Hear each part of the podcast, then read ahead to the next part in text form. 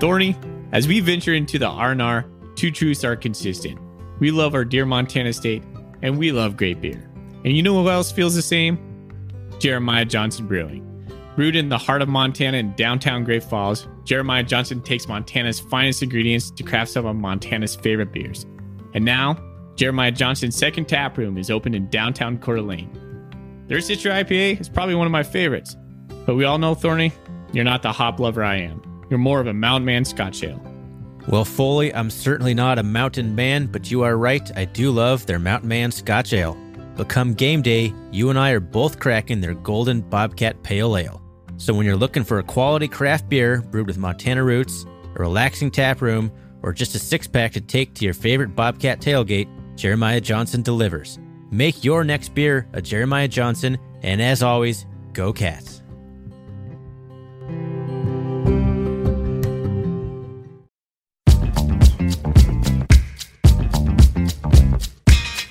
Welcome, everybody, to the R&R Catcast, a fan-based podcast focusing on Montana State athletics. We're two dudes named Ryan from the state of Washington talking about our dear Montana State. We hope you enjoy.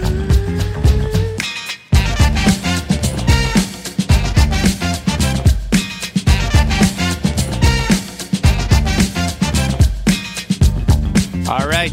Welcome back, Bobcat fans. Thanks for joining us on another episode of the R&R Catcast. I'm one of your hosts, Ryan Foley. Across the state from me, looking pretty good tonight. Kind of sleepy looking, though.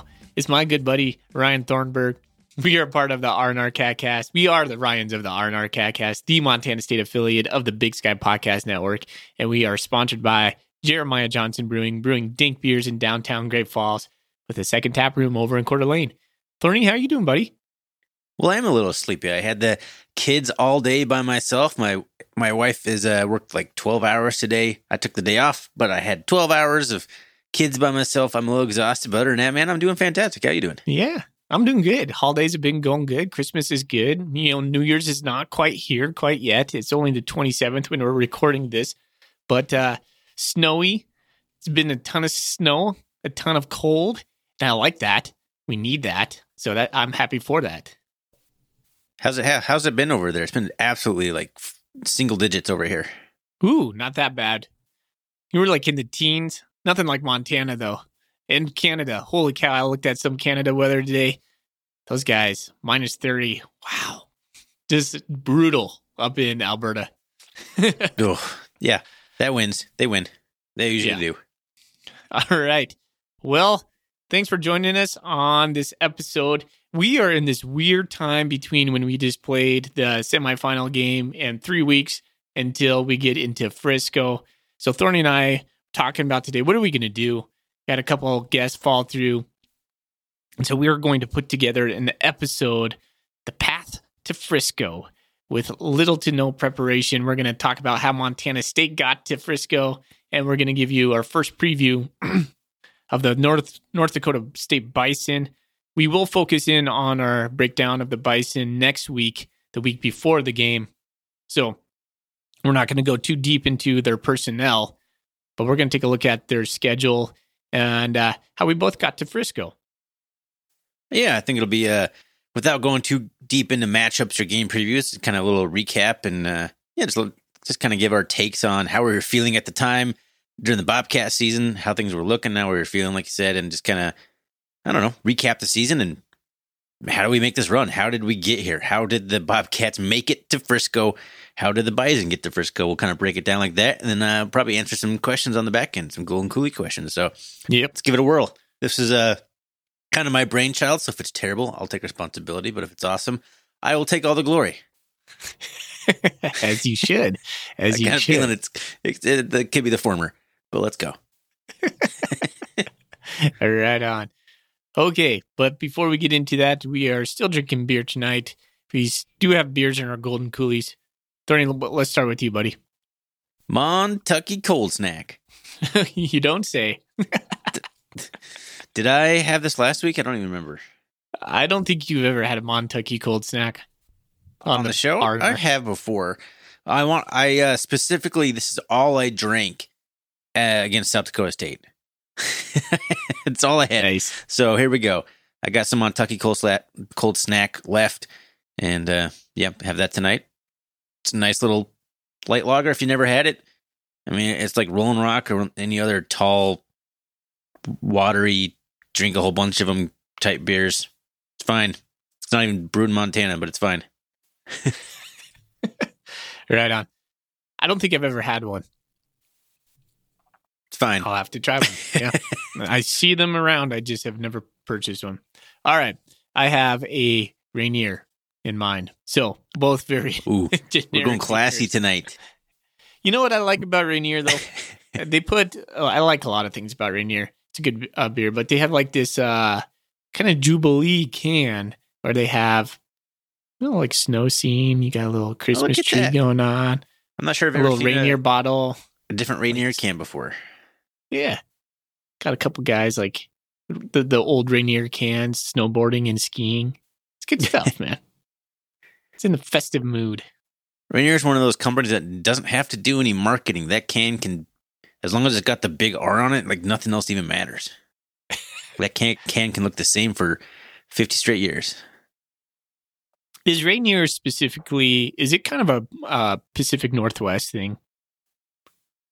I don't know. As popular in Montana, I know. In fact, I mean, it's one of the first beers I ever drank. It was Rainier. So, I, I mean, it's brewed in Seattle, or it was at one point anyway. So, it is a Northwest beer, or at least its roots are that. I have no idea. I'm pretty sure it's a nationwide beer, but probably Golden more heavily up. Colorado is where it's brewed right now. Yeah, consolidated, bought out, whatever. Because it to me it feels like on par with like Pabst.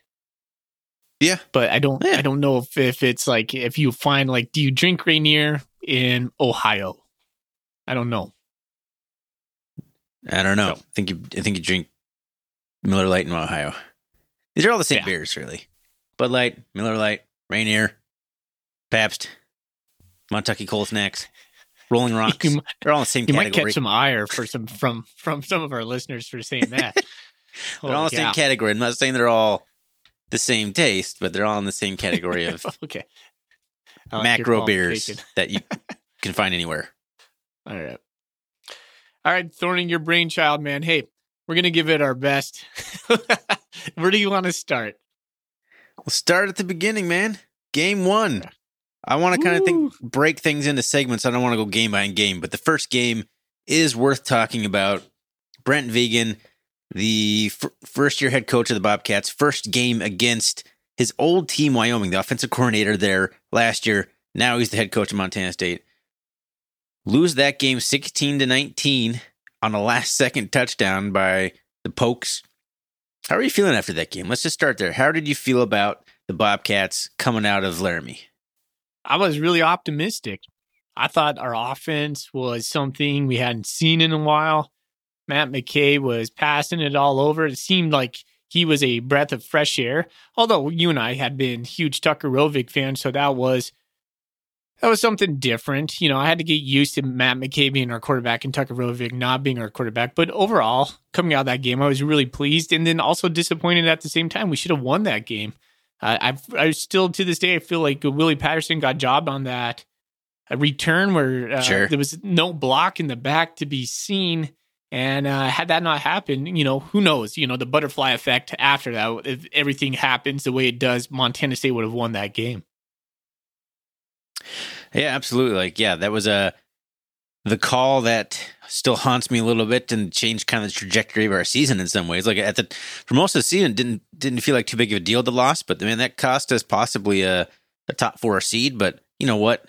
What does it even matter anymore? We're in the national championship. But uh, that game made me think like this team could be special. Like we haven't competed particularly well against FBS teams in a while. I feel, and Wyoming ended up being mediocre. They won their bowl game, and then like their entire offense has entered the transfer portal. From what I've been seeing the last couple of days, Oh man, uh, but yeah, I felt pretty optimistic about this. Or it was our first, um, first time seeing Matt McKay at quarterback, nineteen to twenty-eight for two hundred yards and two touchdowns. That kind of became a staple of Matt McKay for the first half of the season. I felt really good about our defense. Fonzie went over hundred yards on this one. Like, let's go. Like, I felt good about it. coming out of the loss, I felt like this team could do some damage and maybe we're not going to take a step back. Like maybe some of us may have been concerned in the offseason. Maybe the culture under Brent Vigen may have changed, but I think this erased a lot of my doubts right off the bat. Nice. All right. Next two games Drake and San Diego. Oh, I mean, we won these games by a combined 97 to 17. I don't think it would have mattered who was coach or who even was really starting a quarterback or running back or anything in this game. I remember being a little frustrated, in particular against, uh, I think it was Drake. They were stuffing the running game fairly well. I thought our offensive line was kind of wasn't doing a good job of blocking. I remember in, in one of these two games, but overall, I mean, 45 7, 52 to 10. Like, what are you going to do? That's a easy, easy wins to wrap up the out of conference um, schedule. How are you feeling at this point? Yeah, well, they're hard to parse out in my mind. I mean, Drake, you and I were there, and so that's the highlight for me is going to the Gold Rush game, uh, forty-five to seven. You like you said, we started a little bit slow, a little bit sluggish in that game, but then I remember Willie Patterson had a couple big plays, and then it was just off to the races. We looked, I think, a little sharper in San Diego, and even going into Portland State, which I think was a non-conference game for us uh, this year before the conference slate started. I might be wrong on that, but yeah, these two games felt exactly the same to me, besides one starting at 6 p.m. and one starting at 1 p.m. Yeah. That's exactly right. Yeah. They're easy to blur together. McKay, 256 in the first one, 224 in the second one. Yeah, it must have been the Drake game because I'm looking at it. Ifanse only had 60 yards rushing and he was our leading rusher. I remember have, struggling to run the ball in one of those two games. So, but yeah, two easy wins to kind of tune us up to get things rolling into the conference slate First game, Portland State. That was a bit mm. of hmm. a challenge. I remember watching that game. That was the first time we got tested. Obviously, besides Wyoming, but after the you know the two other games, that was that was a good test, and that was that was a good win. That and looking back, that was one of our more solid wins against a pretty decent Portland State team. Yeah, and we were nervous about Davis Alexander we had to take the trip down to Portland. It's the first time we were going to play against like pretty much a, a low crowd. And it looks right here on, on, the wiki page that we had like a little over 4,000 fans. But one thing I remember about that game was Elijah Elliott had himself a game. We were doing some different things with the passing to the running backs, specifically Elijah Elliott. And uh, I just remember being super excited. Like I was like, wow, if we're going to start passing the ball like that and having some diversity in our pass game, I was like, I can't wait. And then in that back half of the season, that all went away. And so I kept referencing that back in my brain as we were going into each of these games. I'm like, all right, I hope we get that going. It never reappeared. Yeah, you're right. There's uh, Portland State's where we had to come back at the end, but yeah, we saw some more diverse things, and I think we're still throwing to the tight ends at this point. I see, I see, Jaden Smith had a point uh, catching this game.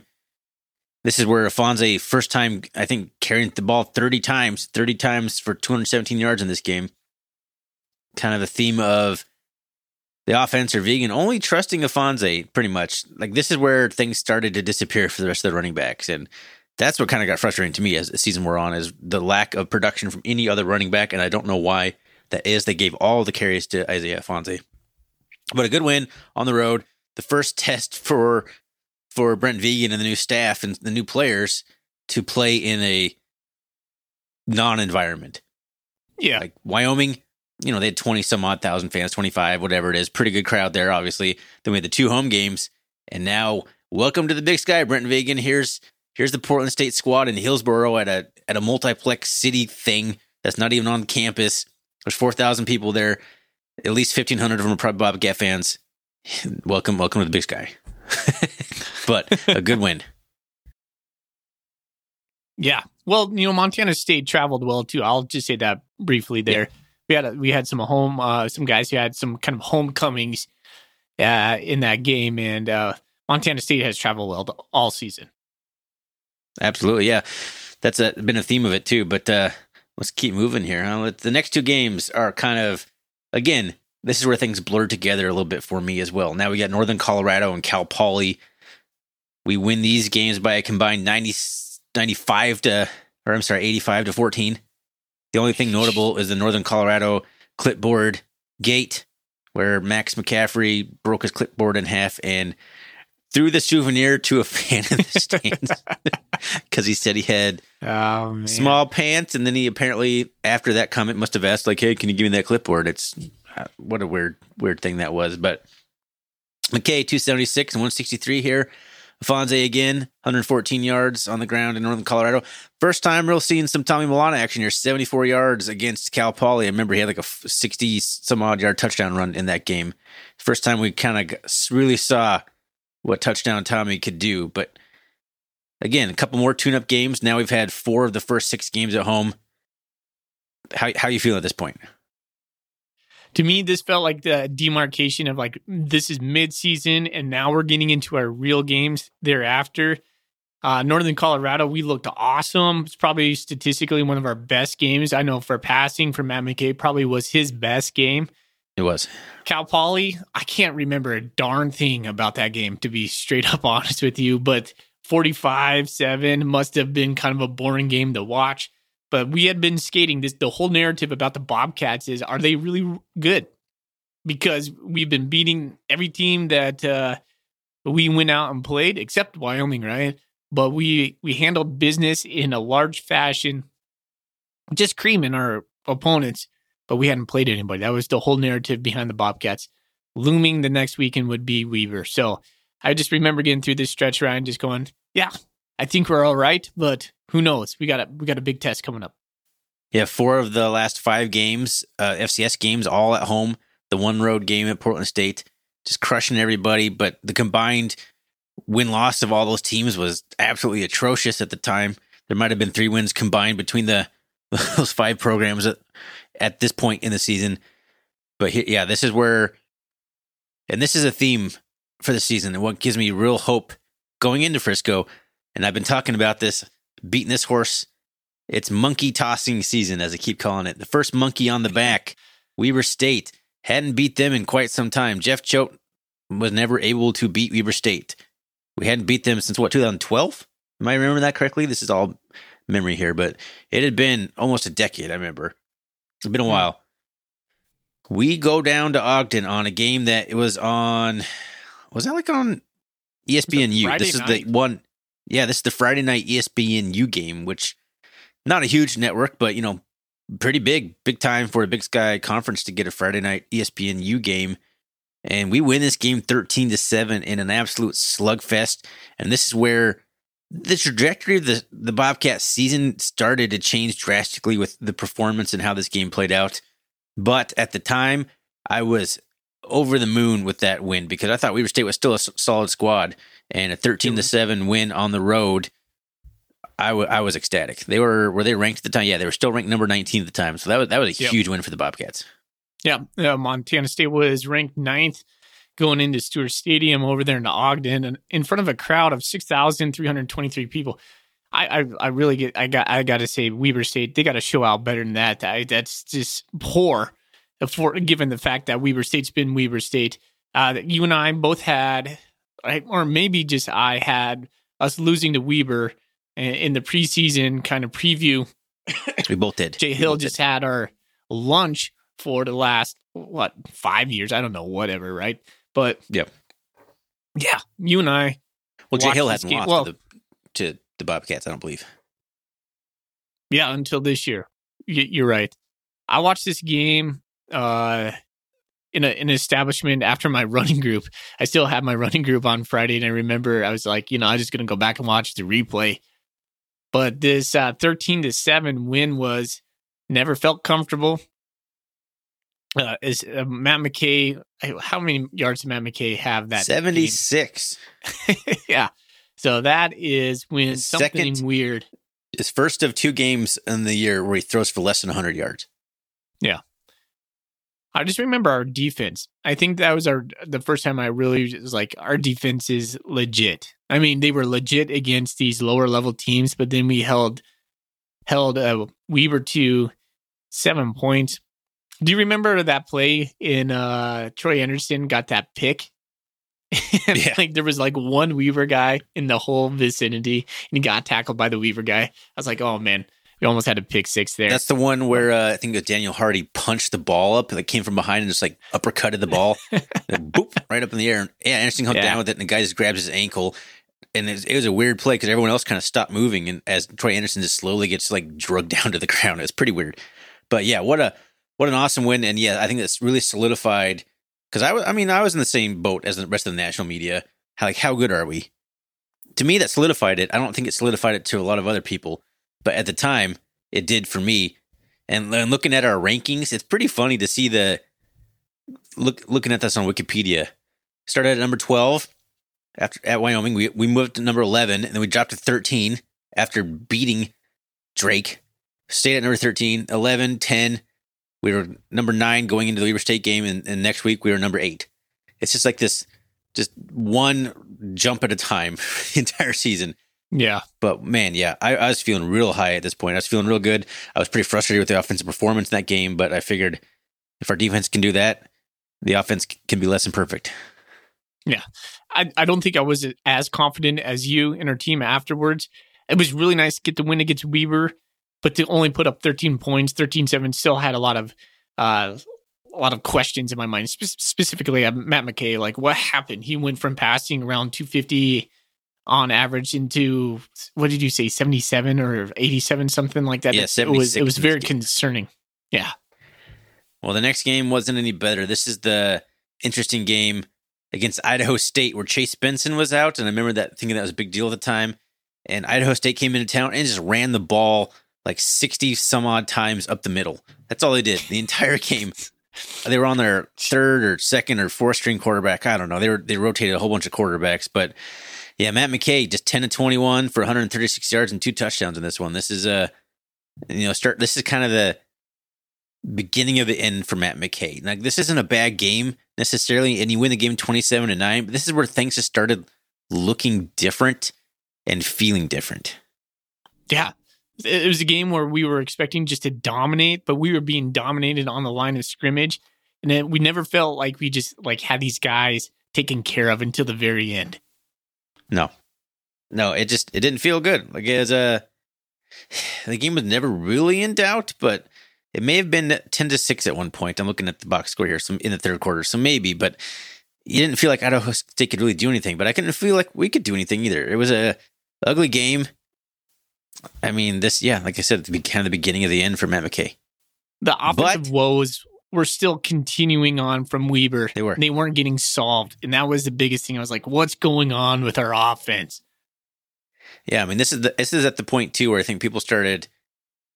This might have been the first time people were clamoring for some backup quarterback for McKay to be benched, but I think that he stemmed the tide in the following week and kept his critics at bay with the signature win of the regular season at Eastern Washington with a 23 yes. to 20 win in Cheney. Matt McKay, 253 yards in this game. Isaiah Ifanse, 217 yards. I remember specifically Matt McKay's probably his best throw of the season where he started the ball like on our own five yard line and a two play, 95 yard drive. First play, Matt McKay throws a beautiful, beautiful pass to Lance McCutcheon for like 40, 50 yards, something like that. Next play, Isaiah Ifanse takes it the rest all the way to the house. This was a game I felt really good at about. I felt like we left a lot of points on the board. We should have won by more. We should have dominated by more. But yeah, at this point, I'm like happiest I've been in a Bobcat fan for for some time, at least since 2019. But regular season, man, this is this is the second monkey, right? Eastern Washington. I know you picked to lose this game in our preseason thing. I picked us to win because I just felt like this is the year we do it. Picked it to do it in Cheney. I don't know what I was even drinking at the time to think that we could do this, but we did it. Man, yeah. how are you feeling after this this win? Best win that uh, of the season, hands down, before the playoffs. Mm-hmm. easily, easily. We made Eric Barriere looked like just like vanilla. He he had nothing against us. He was confused. Uh, he was hurrying his balls. We made him look pedestrian. That's the word I'm looking for. so go. Our defense was lights out. I was frustrated with our offense. Still, we left some points off on the board, specifically two red zone trips. I remember that just the play calling. This was the first time I remember going, What are we doing with our play calling? And I was really frustrated with that. But at, at the end of the day, we come, a, come against a win in Cheney 23 20. I remember doing. um Were we doing our uh on our after dark at that point? We might have, or might Ooh, have just maybe, started yeah. that. It started right around that time, I think. You and I were just reveling in it the whole afternoon. That was such a fantastic feeling to be Eastern. That might have Eastern been why what we started it because we were so like just kept wanting to talk about the big win. Like let's let's do it. Let's do the after dark Yeah. thing. So we were number four at the time. Eastern was number five. So that's a huge matchup.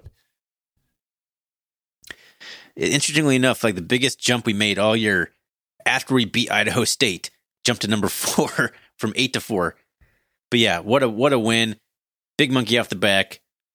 To, and then you're feeling pretty good about the last two games. You think, all right, Matt McKay's back on track. He did throw an interception, but I remember it was a high pass to Nate Stewart and it went off his fingertips and it was picked off. So you're like, all right. But, you know, interceptions were never Matt McKay's problem. Mm. But anyway, Idaho. This is where ugh, Idaho comes to town. You're thinking stylistically, I'm thinking this could be a decent, like a kind of a bad matchup for the Cats, but you know we should be able to just overpower them, like twenty to thirteen in a game that Tommy Mellott had to basically win by himself. and at this point, I went from my cloud nine to cloud one, if that's the opposite of cloud nine. If we're going like a scale, I don't even know what cloud nine really means. But yeah, opposite of cloud nine. Not feeling good. How are you feeling? I hated this game. I absolutely hated this game. Me too. It was the most Me too. frustrating win of the entire season. I knew Idaho was going to muck it up. You knew they were just going to come out and be physical bruisers. They had their backup uh, quarterback. I can't think of his name right now. Zach Borisch. Borisch, yes. Borisch. And he had enough con- confidence and enough uh, playmaking abilities to keep us just on our toes. They were winning the line of scrimmage and doing just dinking and diving us the same thing they did in 2018 to us. And boy, Matt McKay, 104 yards. Fonse only had 84 yards. McCutcheon, 61 yards. Like you said, Mellott, we had to ride him. Our offense was clearly broken. McKay was clearly broken. Just offensive struggles, offensive struggles. We couldn't do anything against the Idaho Vandals and the Idaho Vandals, who were just such a roller coaster of team, the highest of highs and the lowest of lows for them. Man, Paul Petrino, you know, the writing was on the wall for him. I mean, at the end of the I season, just- they I don't even even want to that. talk about though. this game anymore. It's just getting me frustrated right now to talk about this Yes. game. This did give us the sweet play where Trey Anderson chased down their running back, Elisha Cummings, on that wheel route where he was wide open and Trey Anderson like just shoves a blocker out of the way and just ch- chases him down and almost like punches his head off trying to punch the ball out. Troy got picked on the on that play. That Yeah, was the pick, Troy's yeah. guy. That was Troy's He guy. just- he had to hunt him down. But he just like the just the pick guy bounced off him. He just shoved him down and chased him down. One of the best defensive plays I've seen by Bobcat all the way until the South Dakota State Trey Anderson tackle. But yeah, at this point, man, I don't know how I'm feeling. I'm fe- I'm feeling pretty awful going into Cat Grizz. I don't believe in Matt McKay at any point, but I'm sitting there thinking, what else do we do? Yeah, I don't like. right. Do we start Tucker Rovig in Cat Grizz? In my mind, at this point, Tommy Mellott, I don't want to start him in Cat Grizz. Like that's Mm. just to me just was not a, on the table. But I'm like, I guess you got to ride Matt McKay. And Gosh. yeah, what a disaster next week turned into. Cat Grizz. We don't even really I'm need trying to to go down that road if we don't want quick. to. Well, hold on. I would just want to look back in this game. Yeah, we were we were tied in the third quarter, 13-13 going into the final the oh, final Oh, the Idaho game still. Yeah. Yeah. Yeah, it took a last minute or a last drive touchdown by touchdown Tommy to to pull out that slugfest against Idaho at home. Well, we knew this. was- Let's see, this was going to put us at nine and one, so this clinched the playoffs for us. So that there was something like a relief in that game, and that was probably the best thing that came out of this game. I mean, you, you want to go into Cat Grizz with the playoffs already locked up. That's Yeah. one less element of pressure add onto the game. But maybe it would have been better if our backs were against the wall against Cat Grizz. Maybe it would So- have been better to lose to Idaho. Maybe that would have changed the trajectory of Cat Grizz.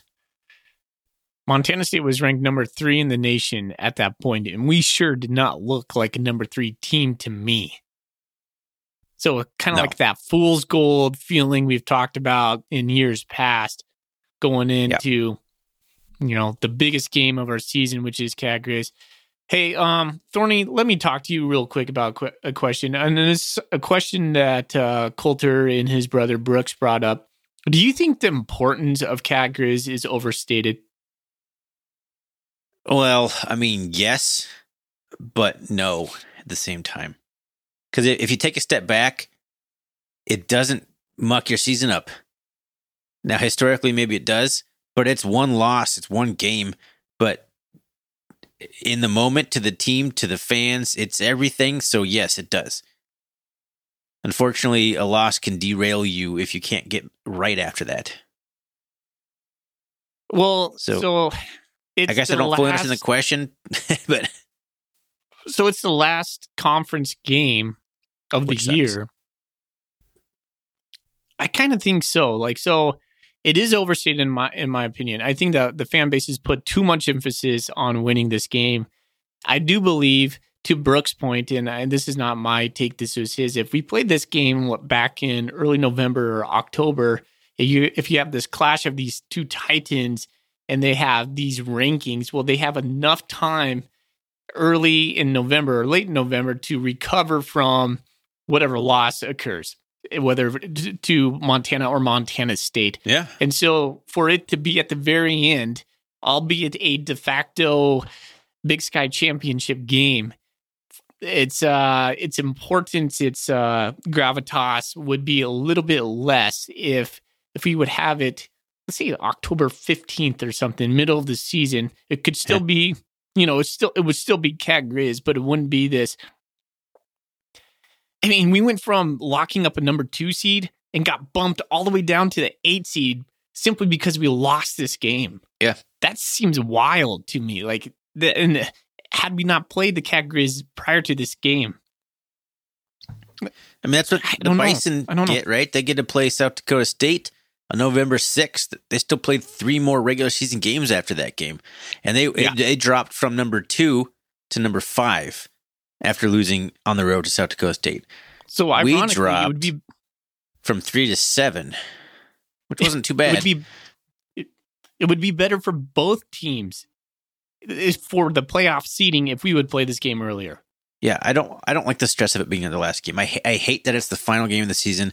It makes it more exciting, and I guess that's probably part of the uh, part of it, right? The part of what makes it so great is it's usually two people, two teams competing for the Big Sky Conference championship, and you got playoff seating on the line, and you got all these things on the line. But the problem is there's just not enough room for both of us to to have that game at the end. If it was in the middle of the season, both teams could recover. And I mean, if it was played the third conference game of the season, both teams could win out and still finish like get like one and a two seed. But because it's the last game of the season, that will never, literally never happen. Mhm. One team's always going to get knocked way down in the seeding and the rankings for losing the game. And it's Yep. so emotional. It's such a big rivalry game in a blowout situation. Yeah, one team's going to get bumped way out. And a team that people like us, like the Bobcats, thought was kind of maybe overrated or whatever all season, they, they took that as the opportunity to almost kick us all the way out of the seeding. Like Exactly. people were talking about the fact that the Bobcats could be jump Sam Houston State for the number one seed. and then we went all the way to eight with one bad loss to a to a top seven team on the road. Like if Yeah. that's North Dakota State, do we get bumped out that bad? Like if it's anybody else besides the Grizz, does it matter that much? I guess that's a top seven team. Yeah. It feels like the Cat Grizz has come to a crescendo as far as fan fan uh, fandom has come, and maybe it's just because we're in the place we are. We we literally run a podcast for Montana State fans. Is it just our lens, or do, uh, uh, do you feel the same way? You mean a crescendo like it's not going to get any bigger? No, it, like it's it or maybe Or is it at an all time high? Is that what you're saying? yes, yes, it's an all time. I would say, I think it's partially because Bobby Hauck is back because he's good for the rivalry and making Bobcat fans hate the Grizz again. Sure, it's like like Bob Stitt, like whatever. Who's this non Montana guy? Like you suck. We're gonna beat you. But Bobby Hauck, you're like, ah man, this I want to just punch that guy. You know, what, Yeah. we have a Golden Coolie question about that, and I really want to really want to make sure we answer that. I'm probably going to forget, but he's good for the rivalry, and, and so is Jeff Choate, and that would have been an epic like fever pitch. But uh, Brent Vigen's not going to be that fiery guy. And there were so many people after this game, like Brent Vigen doesn't get it. Brent Vigen, blah blah blah. Like this is like how good is Brent Vigen? Like we we just went like ten or nine and two in the regular season and locked up an eight seed in, in the coach's first year, and people are questioning Brent Vigen because he lost Grizz. That's how big of a that's the overstated part of the game of the rivalry. Yeah. But uh, yeah, I I kind of agree. It's it is at an all time high, but but both programs are at, in really really good spots right now. So if they're if both programs are top five, top ten going into the game every year, it's going to be a big deal. It's going to be a huge deal. Yeah. I, I just, if it was up to me, and it's not up to me, but I would move this game back into mid October, early November. It would be a night game, something that has really good weather, hopefully, and celebrated, but then use that time to recover whatever losses that happen after the cat grizz in order to build momentum into the playoffs, not just have this like do or die kind of game that happens right before the playoffs. I agree with everything you just said, except for it being a night game. I can't. We can't give that people all day to drink before the game starts. Yeah, that's a good point. They it's already bad enough. You're right. There's no way people would die. People would lose their lives. People would die. You're probably right. All right. Keep this train going. Let's do this. Yeah, I mean, we don't need to talk too much about the playoffs at this point. I just want to, I want to talk about this. This, this is something people have talked about. You know, you and I have talked about offline. I don't know if we talked about it on the podcast. Was losing to the Grizz part of the reason that we're in Frisco? Absolutely. No doubt. Absolutely, yeah. I mean, I don't think people want to admit it, but that was the complete catalyst for finally making a switch to Matt McKay. Because what was he in this game? He looked awful. I don't even need to look at his stats to know they were awful. 50, oh my gosh, what is yeah, 108 yards. He did eclipse 108 yards, but he probably had like 30 of them on that last meaningless touchdown drive. This was Matt McKay's worst performance, and at this point, even the most staunchest of uh, Matt McKay's defenders, like at that point, like what do you, what can you possibly defend? And losing that game in that fashion prompted a change. And kudos to Brent Vigen because that was probably a pretty hard change to make. But he did it. He he made the change, and you know the rest is history, if you will. But that's losing that game kind of made the Cats rethink what we were doing, and we came out and uh, made a nice little run in the playoffs. And a nice You know run, an amazing big time run to the championship. What am I talking about? And we are like the the Tommy Mellott hype is huge right now. Up top, clothing company literally came out with a Tommy football t-shirt that I ordered today. It is it is unreal. Of course, it's pause- up top, which is ran by a Butte guy. So of course, Yeah, Colt Anderson. I said this. I I I did a solo show on Matt McKay when Tommy Mellott was getting benched, and that came out. I I did a, a solo show on that, and we put that out. And I'm there was something I said in there that I want to say right now. Matt McKay deserves a lot of credit. We were Yes. nine and one going into this game. And a lot of that was Matt McKay. Matt McKay did a great job managing the games, making plays when we needed him to make plays, not throwing any interceptions. And by all accounts, from a fan's perspective, he did the job. It was a little bit frustrating towards the end for him. But I don't want to sit here and dog on Matt McKay because no, we were nine and one going into this game. I mean, I mean, it's a, a full team effort for sure. But Matt McKay was a large part of that, and I have nothing but respect for that guy. I'm glad you said that. Like I was saying, like at this point, you, how can you defend his play on the field? I, he, he was not playing well, but you know, his play is why we were in the position that we were in, and I want to give huge credit to him. And we, we won't talk about the transfer or anything like that, but I just want to say, like you know, he got us to where we where we were to where we are even like and you know he was a big part of the success of the team and that should not be ever totally forgotten or overlooked in my opinion Yeah. all right well i don't know if we need to talk about it. touchdown tommy takes over and here we are winning three straight games in the playoffs i think we can kind of fast forward that part if, if you want to Well, well, I don't know. Let's talk. Let's talk a little bit about it. So, how are you feeling about going into UT Martin with uh, touchdown Tommy Tommy Mellott at this point? How are you feeling, man? How are you feeling with the brand new quarterback Matt, Matt McKay? We heard the murmurs of you know Matt McKay got benched. I guess we didn't really fully know that until just a couple days before the game started. But how are you feeling like on game day? Well, uh, had a lot of feels. Uh, I watched UT Martin take down Missouri State. Dresser Winn looked like an absolute stud. It looked like Joe Flacco out there. Yeah, and yes, um, throwback. They were coming into Montana State, and I had no clue. Like as far as Tommy Mellott was going on, we had heard, like you said, just rumors, and we try to keep everything, you know, close to the chest, and we've always done a good job on that. So I was I was nervous as always going to, into every game. I never feel all that confident going into every game.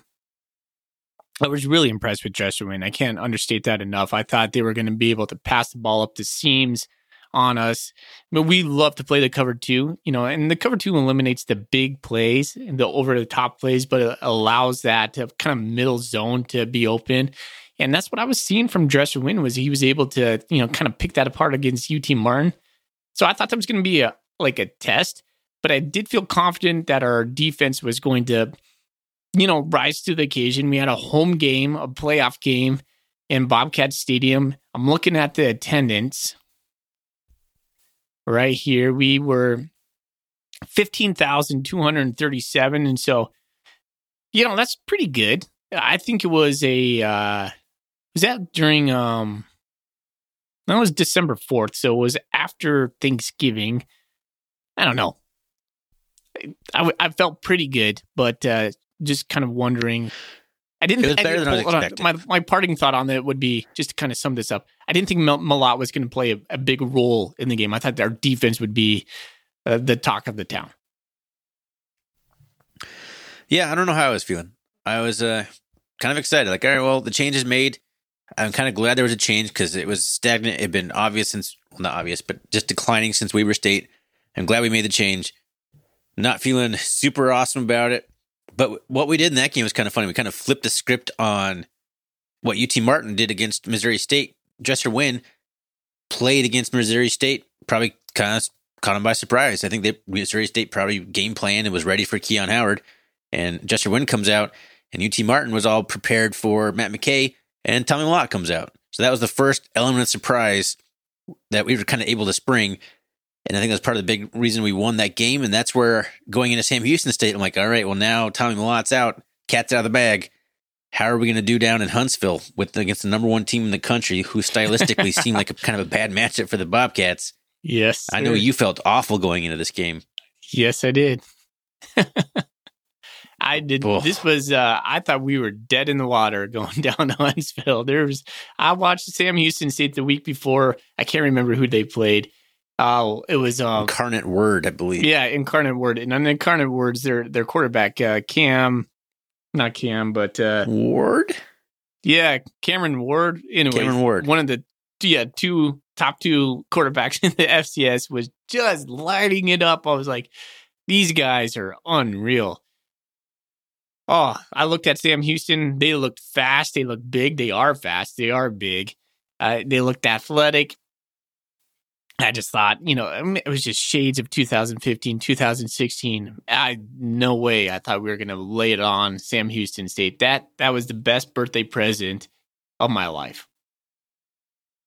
Yeah, that was a I've never seen the Bobcats come out and just land so many haymakers in a row right off the bat and pretty much put the game out of reach so quickly. Gosh. Like it got a little closer in the second half, but it was 28 to 0, wasn't it? Dude I still like can't in the believe first quarter score. or early in the second quarter, it was just like, holy cow, what is happening here? We, we were up 28 to 0. What? Yes, we were. that was like one of the highest of highs I've ever had as a Bobcat fan in my life. Just crushing the number one seed, the number one team in the country, just beating them down on the road. Like, how do you, I don't even know how to act right now. Think about this. That's where I'm Patterson. pretty sure I made the comment on Twitter. Like I got so much vim, I need to change my shirt. Like it was just, I was just like, that's uh, so hyped up. think about this. Willie Patterson passed for a touchdown. The next offensive play, he caught a touchdown. That's true. Everyone talks about Mellott scoring all different ways, but yeah, yeah, Patterson threw one and then caught the next one. That's pretty impressive too, Willie. yeah. It was the nicest ball I've seen Tommy Mellott still throw was that over the shoulder fade to for sure Willie P in the end zone. 42 no, 19. Where... We beat the number one team on the road, 42 19. That was a turning point of the season for us. and it was like literally only two games ago, but it just felt like something is different about these Bobcats. Man, if you didn't know what to think about Tommy Mellott against UT Martin, you had to be chanting Tommy, Tommy after this one. Yeah, just injected into your veins because we took that into South Dakota State and it had the game of, I don't know, maybe our lifetime. Uh, yeah, I would say so. In a game, back to back games now, the Bobcats being underdogs by almost a touchdown. This one at home against an unseeded team, South Dakota State, we were like five and a half point dogs. You might have started at like six or six and a half. But mm. man, I don't know. I was actually probably feeling worse about this one than I was Sam Houston State. I was I was pretty happy it was home. That was that was my one thing. Like if Bobcat Nation shows up, packs it, gets loud, gets raucous, I mean this is this is what could possibly tilt the scales in our favor. And boy, did Bobcat Nation show up and get loud for that one. I never told anyone this, Thorny, but I, in my mind, I, I would thought we were going to win this game. And in my mind, I also thought it's not going to be close. You did. I think you did tell me that. I think you said that we did win I? this game and we win it by maybe a couple touchdowns or something. Like I was so good superstitious. State. I don't know why, and I, I felt good about South Dakota State too, but I definitely felt worse than I did Sam Houston State. We were so opposite for Sam Houston State. It's kind of funny, but yeah, you were you were on the the Jackrabbit or the Bobcat beating the Jackrabbit chain real early on. I mean, I was enough too to buy to buy us some um, tickets to Frisco before the game started. so clearly, I felt uh, good enough about it to sp- put uh, potentially lose some money eating some tickets. But once North Dakota State won, you're feeling pretty good about holding on to any tickets you have because, like, well, if we lose, at least I'll be able to sell it to a Bison fan. But man, what what a huge win. Tommy Mellott, 233 yards through the air. Everyone kept saying, like, well, now there's real tape out on on the Bobcats and Tommy Mellott. He can't just throw his 50-50 ball, balls all game. Well, yes, he can. I'm not calling them 50-50 balls. I hate that phrase. But we won every single contested ball all game and ran away with this one at, at the end of the game. Yeah, something I'm still I, I, still find myself going back to watch because it's like the only thing we have right now. That's right. and it's such a fun second half to watch. Wow. It is just a magical game. And here we are. I mean, what else to what else to say about this one? If you want to hear us really gush about this one, those are the last two episodes we did were about this game specifically. 12 and 2. All time high, man. And it took days and days before it really sank in we're going to the national championship. We're, mm-hmm. And you and I are physically going to this national championship. The cats are going and we're going. We're going to be there to watch the cats play for the national championship. Ugh, like this is this is what being a this is what you wait for as a fan. This is this is it. This is all you you can wait your entire life for this moment, and we're gonna be able to witness it in per- person. I can't wait. Win or lose, unbelievable. Hey, we have two. Do we still have two uh two hotels? Did you cancel one of them? yeah, we do. We still do have two hotels.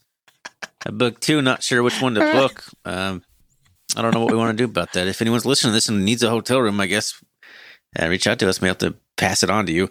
Otherwise, I'll just cancel it and it'll free back up, and someone else will take it. But uh, anyway, th- yeah. Before we get too much further, uh, yeah, let's let's meet up, people in, in Frisco. Message us and let's let's plan a plan something. I thought uh, Foley and I are going to rent a car. Maybe we'll just do a little tailgate out of the back of our our crappy Nissan rental car. Bring some Kentucky cold snacks and some some whatever beer we feel like bringing.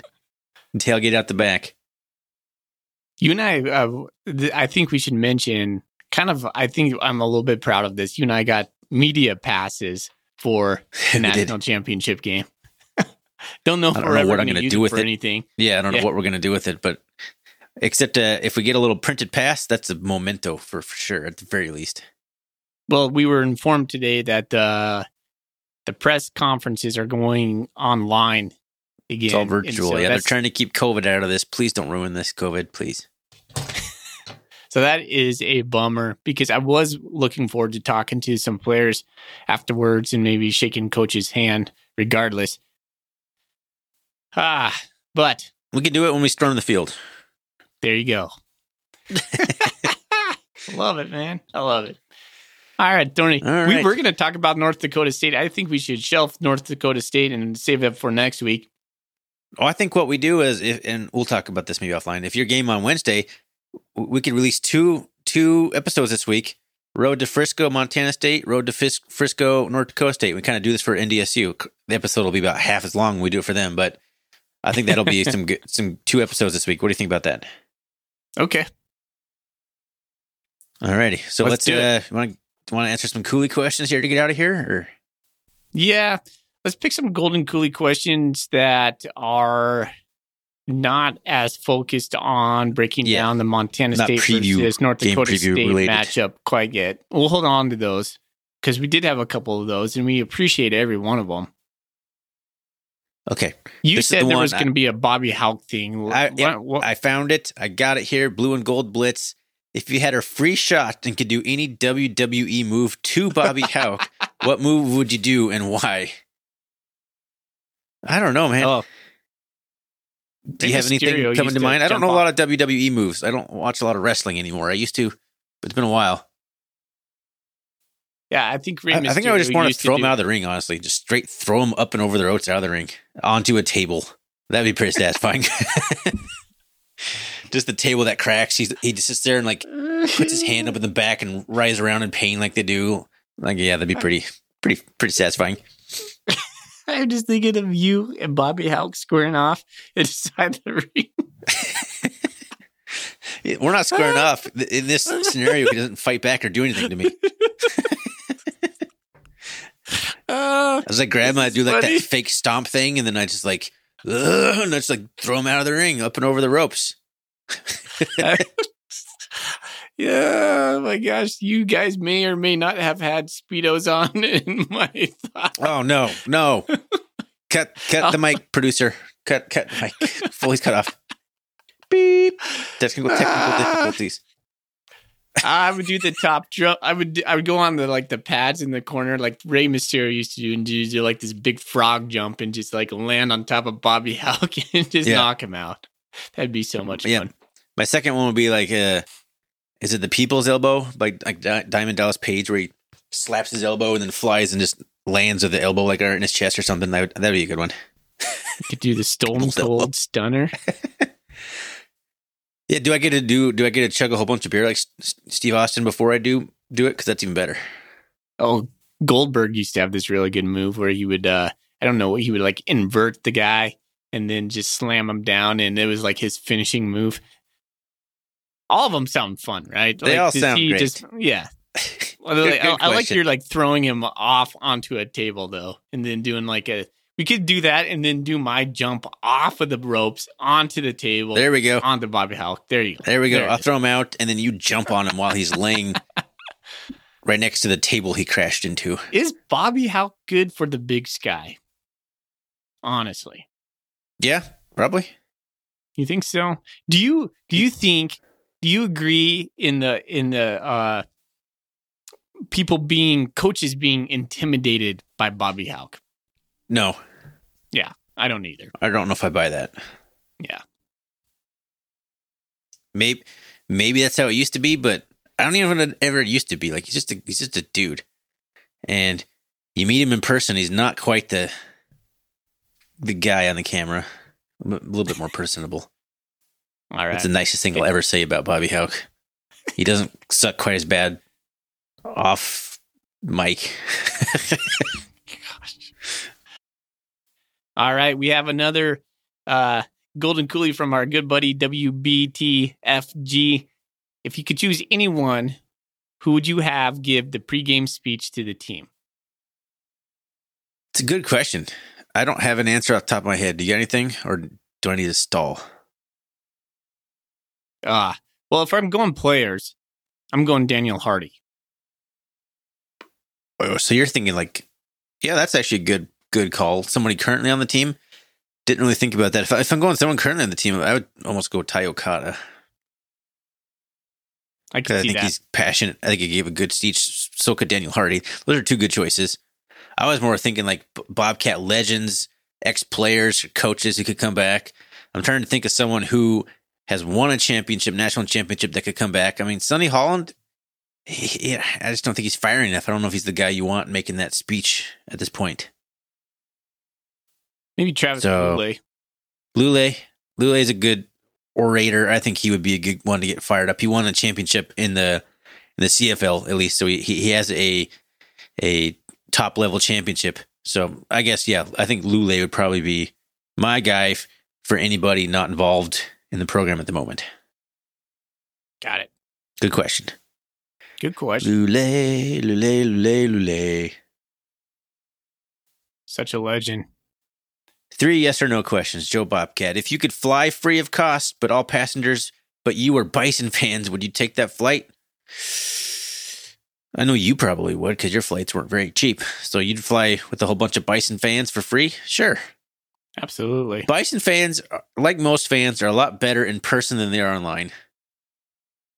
So yeah, I'll take that, especially if if it's a like a Horizon Air where they give you beer. Absolutely, for free. Yeah, I think I would do it. Would you? Yes. Yes. If your hotel room was free, but the rest of the floor you were on was all Bison fans, would you take the room? Yeah. Yeah, Yeah. I think so. Easy It'd be fun to hang out with. I think everyone would just hang out and have a beer and just enjoy FCS football together in my perfect little world in my head. Maybe it wouldn't be that case. If your game ticket was free and you had to sit in your assigned seat, which is completely surrounded by Bison fans, would you take the free ticket? That's the, my least preferable of these options. I don't like sitting in visitor sections in particular. I never have really enjoyed that. Like if you if you go to a, a game and you're surrounded by the other teams, like home fans, I don't know. I don't love that. No, I don't love it either. kind of funny. Our tickets might be that in Frisco. We booked the uh we we decided to splurge and get the VIP tickets, which I have no idea are worth worth what they cost. But who knows, man? It's not really an assigned Bobcat area. We could be surrounded by by Bison fans for all I know. So maybe, maybe Yeah. this is the answer, but uh th- I would say no on this one. Because at the time, the tickets weren't very expensive. Now, right now, yes, if I didn't have a ticket and it was free, let's say myself $500 for a ticket, absolutely, I'll sit anywhere. But when we bought it, we bought it back when there was still a fair amount of seats available. The answer was no while there was availability. I'll pay $80 to not sit next to a sea of green. I'm okay with that one. What are people saying as far as like the percentage Bobcat Bison fan? I have no idea. I'm hearing anywhere from like 60 40 Bobcats to like 70 30 Bison. So I'm hoping for 50 50 is what I'm hoping for at the end. Yeah. I think it would be better, but the Bison fans all buy their up a lot of the uh, general public sale tickets way back in like August. What color are we wearing? We got to be wearing blue, right? That's uh there's a thread on the Bobcat Nation. What should we wear? Everyone's saying blue because yellow is bison colors. I think bison wear a lot of yellow to these things, so we got to be blue, in my opinion. If you have like a gray Bobcat shirt, that would probably work too. But I'm I'm I'm gonna try blue. What are you gonna wear? I don't have a blue Bobcat shirt. I know. Actually, I do. So, I do. I just don't know the, what the weather's gonna be. I haven't looked that far ahead. well, the last three games I've wore the same outfit each, each time, and each time it's it's not it's not something like uh, it's like a little Bobcat shirt that I have that the stadium's on it, and then I had like a just like a sweatshirt up over the top of it, and I've wore that the last three games. I feel like I want to wear Yeah. that again. I mean, we've we've been cooking in that that combo. Yeah. yeah, the problem for me is that shirt that I've wore for Sam Houston State and South Dakota State was a green Eddie Bauer shirt, and I can't wear green. I was thinking about do I sneak it under the shirt I'm wearing, the other shirt I'm wearing, like put on a blue Bobcat shirt with the green undershirt. Like how do I how do I pull this one off? This is this you is a can't wear green. I cannot You I cannot wear certainly green. Can, no, you're just gonna have to eat that. and You just can't wear green. Well, if we lose, we know why. Didn't wear my green shirt. Uh, My Well, random the green shirt that I wore two weeks in a row because it, it worked against Sam Houston State. So let's do it again. all right. All right. Do we have any? We have to have other not super specific game questions, don't we? Or is that I it? got one from Rocky Bearcat, which I love that name, Rocky Bearcat. How are the Bobcat fans tailgating in Frisco with no rental car? I guess I'll be wandering around with a 30 pack of Busch Light. You probably need That more than a- a 30 pack, from what I'm understanding and reading. Bison fans always claim they like sell the whole city of Frisco out of beer. But yeah, there's gonna be tons of Bobcat fans. There's gonna be tons of Bison fans. I think yeah, I, that's a good plan. I think you just walk around with some beer and make a bunch of friends and drink a bunch of beer with some some good people. I was reading up on Bisonville.